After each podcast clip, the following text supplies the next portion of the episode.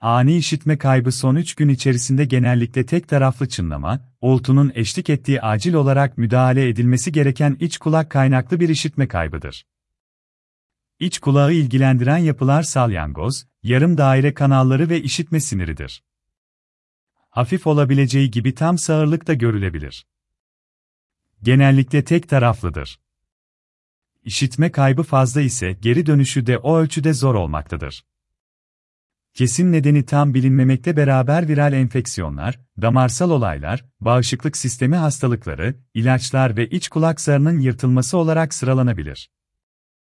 Kaba kulak, kızamık ve üst solunum yolu enfeksiyonları gibi viral enfeksiyonlar iç kulağı tutarak ani işitme kaybına neden olabilirler. İç kulak tümörleri de ani işitme kaybı ile kendisini gösterebilir. İç kulaktaki sıvı basıncının artışı da zar yırtılmasına neden olarak sağırlık yapar.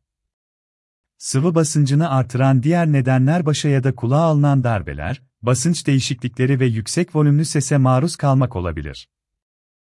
Damarsal teoride iç kulağı besleyen damarların daralması ya da herhangi bir nedenle tıkanması önemli bir rol oynar. Hastalar bazen aniden bazen de birkaç saat ya da gün içerisinde işitme kaybının oluştuğunu fark ederler. Vakit geçirmeden tüm işitme testleri yapılmalıdır. Ani işitme kaybında tedaviye ne kadar erken başlanırsa, başarı şansı o oranda yükselir. İlaç tedavisinin yanında hiperbarik oksijen tedavisi faydalı olabilir. Bazı hastalarda erken dönemde cerrahi müdahale gerekebilir. Sebepleri nelerdir? Kesin olarak nedeni tam bilinmemekte beraber, sebepler arasında viral enfeksiyonlar, damarsal olaylar, bağışıklık sistemini ilgilendiren hastalıklar, ilaçlar ve çeşitli iç kulak hastalıkları sayılabilir.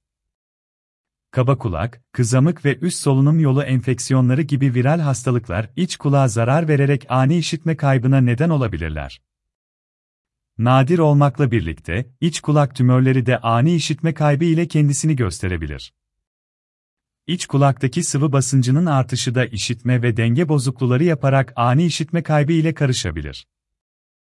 İç kulak sıvı basıncını artıran diğer hastalıklar, kafaya veya kulağa alınan darbeler ve yüksek volümlü sese maruz kalmak da işitme kaybı yapan diğer etmenlerdendir.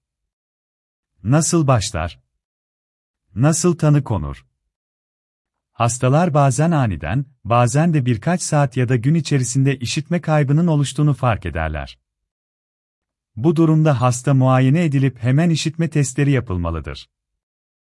Sıklıkla yapılan bir hata, hastanın kulağındaki ani başlangıçlı işitme kaybı ve oltusunu kulak kirine yormasıdır. Bu durumda hasta hekime başvurmayıp zaman geçirecek ve tedavi şansını yitirecektir. Nasıl bir tedavi yöntemi uygulanmaktadır? Ani işitme kaybı farklı farklı tedavi metodları olan hastalıklardandır.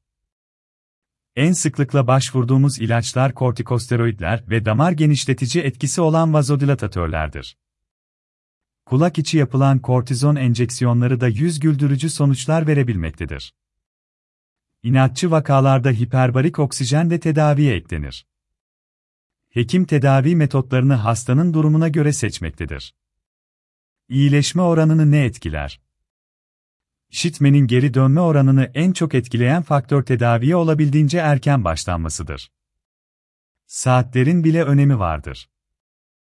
Tam sağırlık yapmayan, kalın sesleri tutan, tek taraflı olan, beraberinde çınlama ve dengesizlik olmayan, ek sistemik hastalığı olmayan genç hastalarda iyileşme şansı daha fazladır.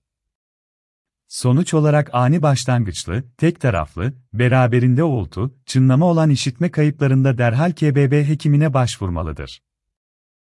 Vakit geçirmeden işitme testleri yapılmalıdır.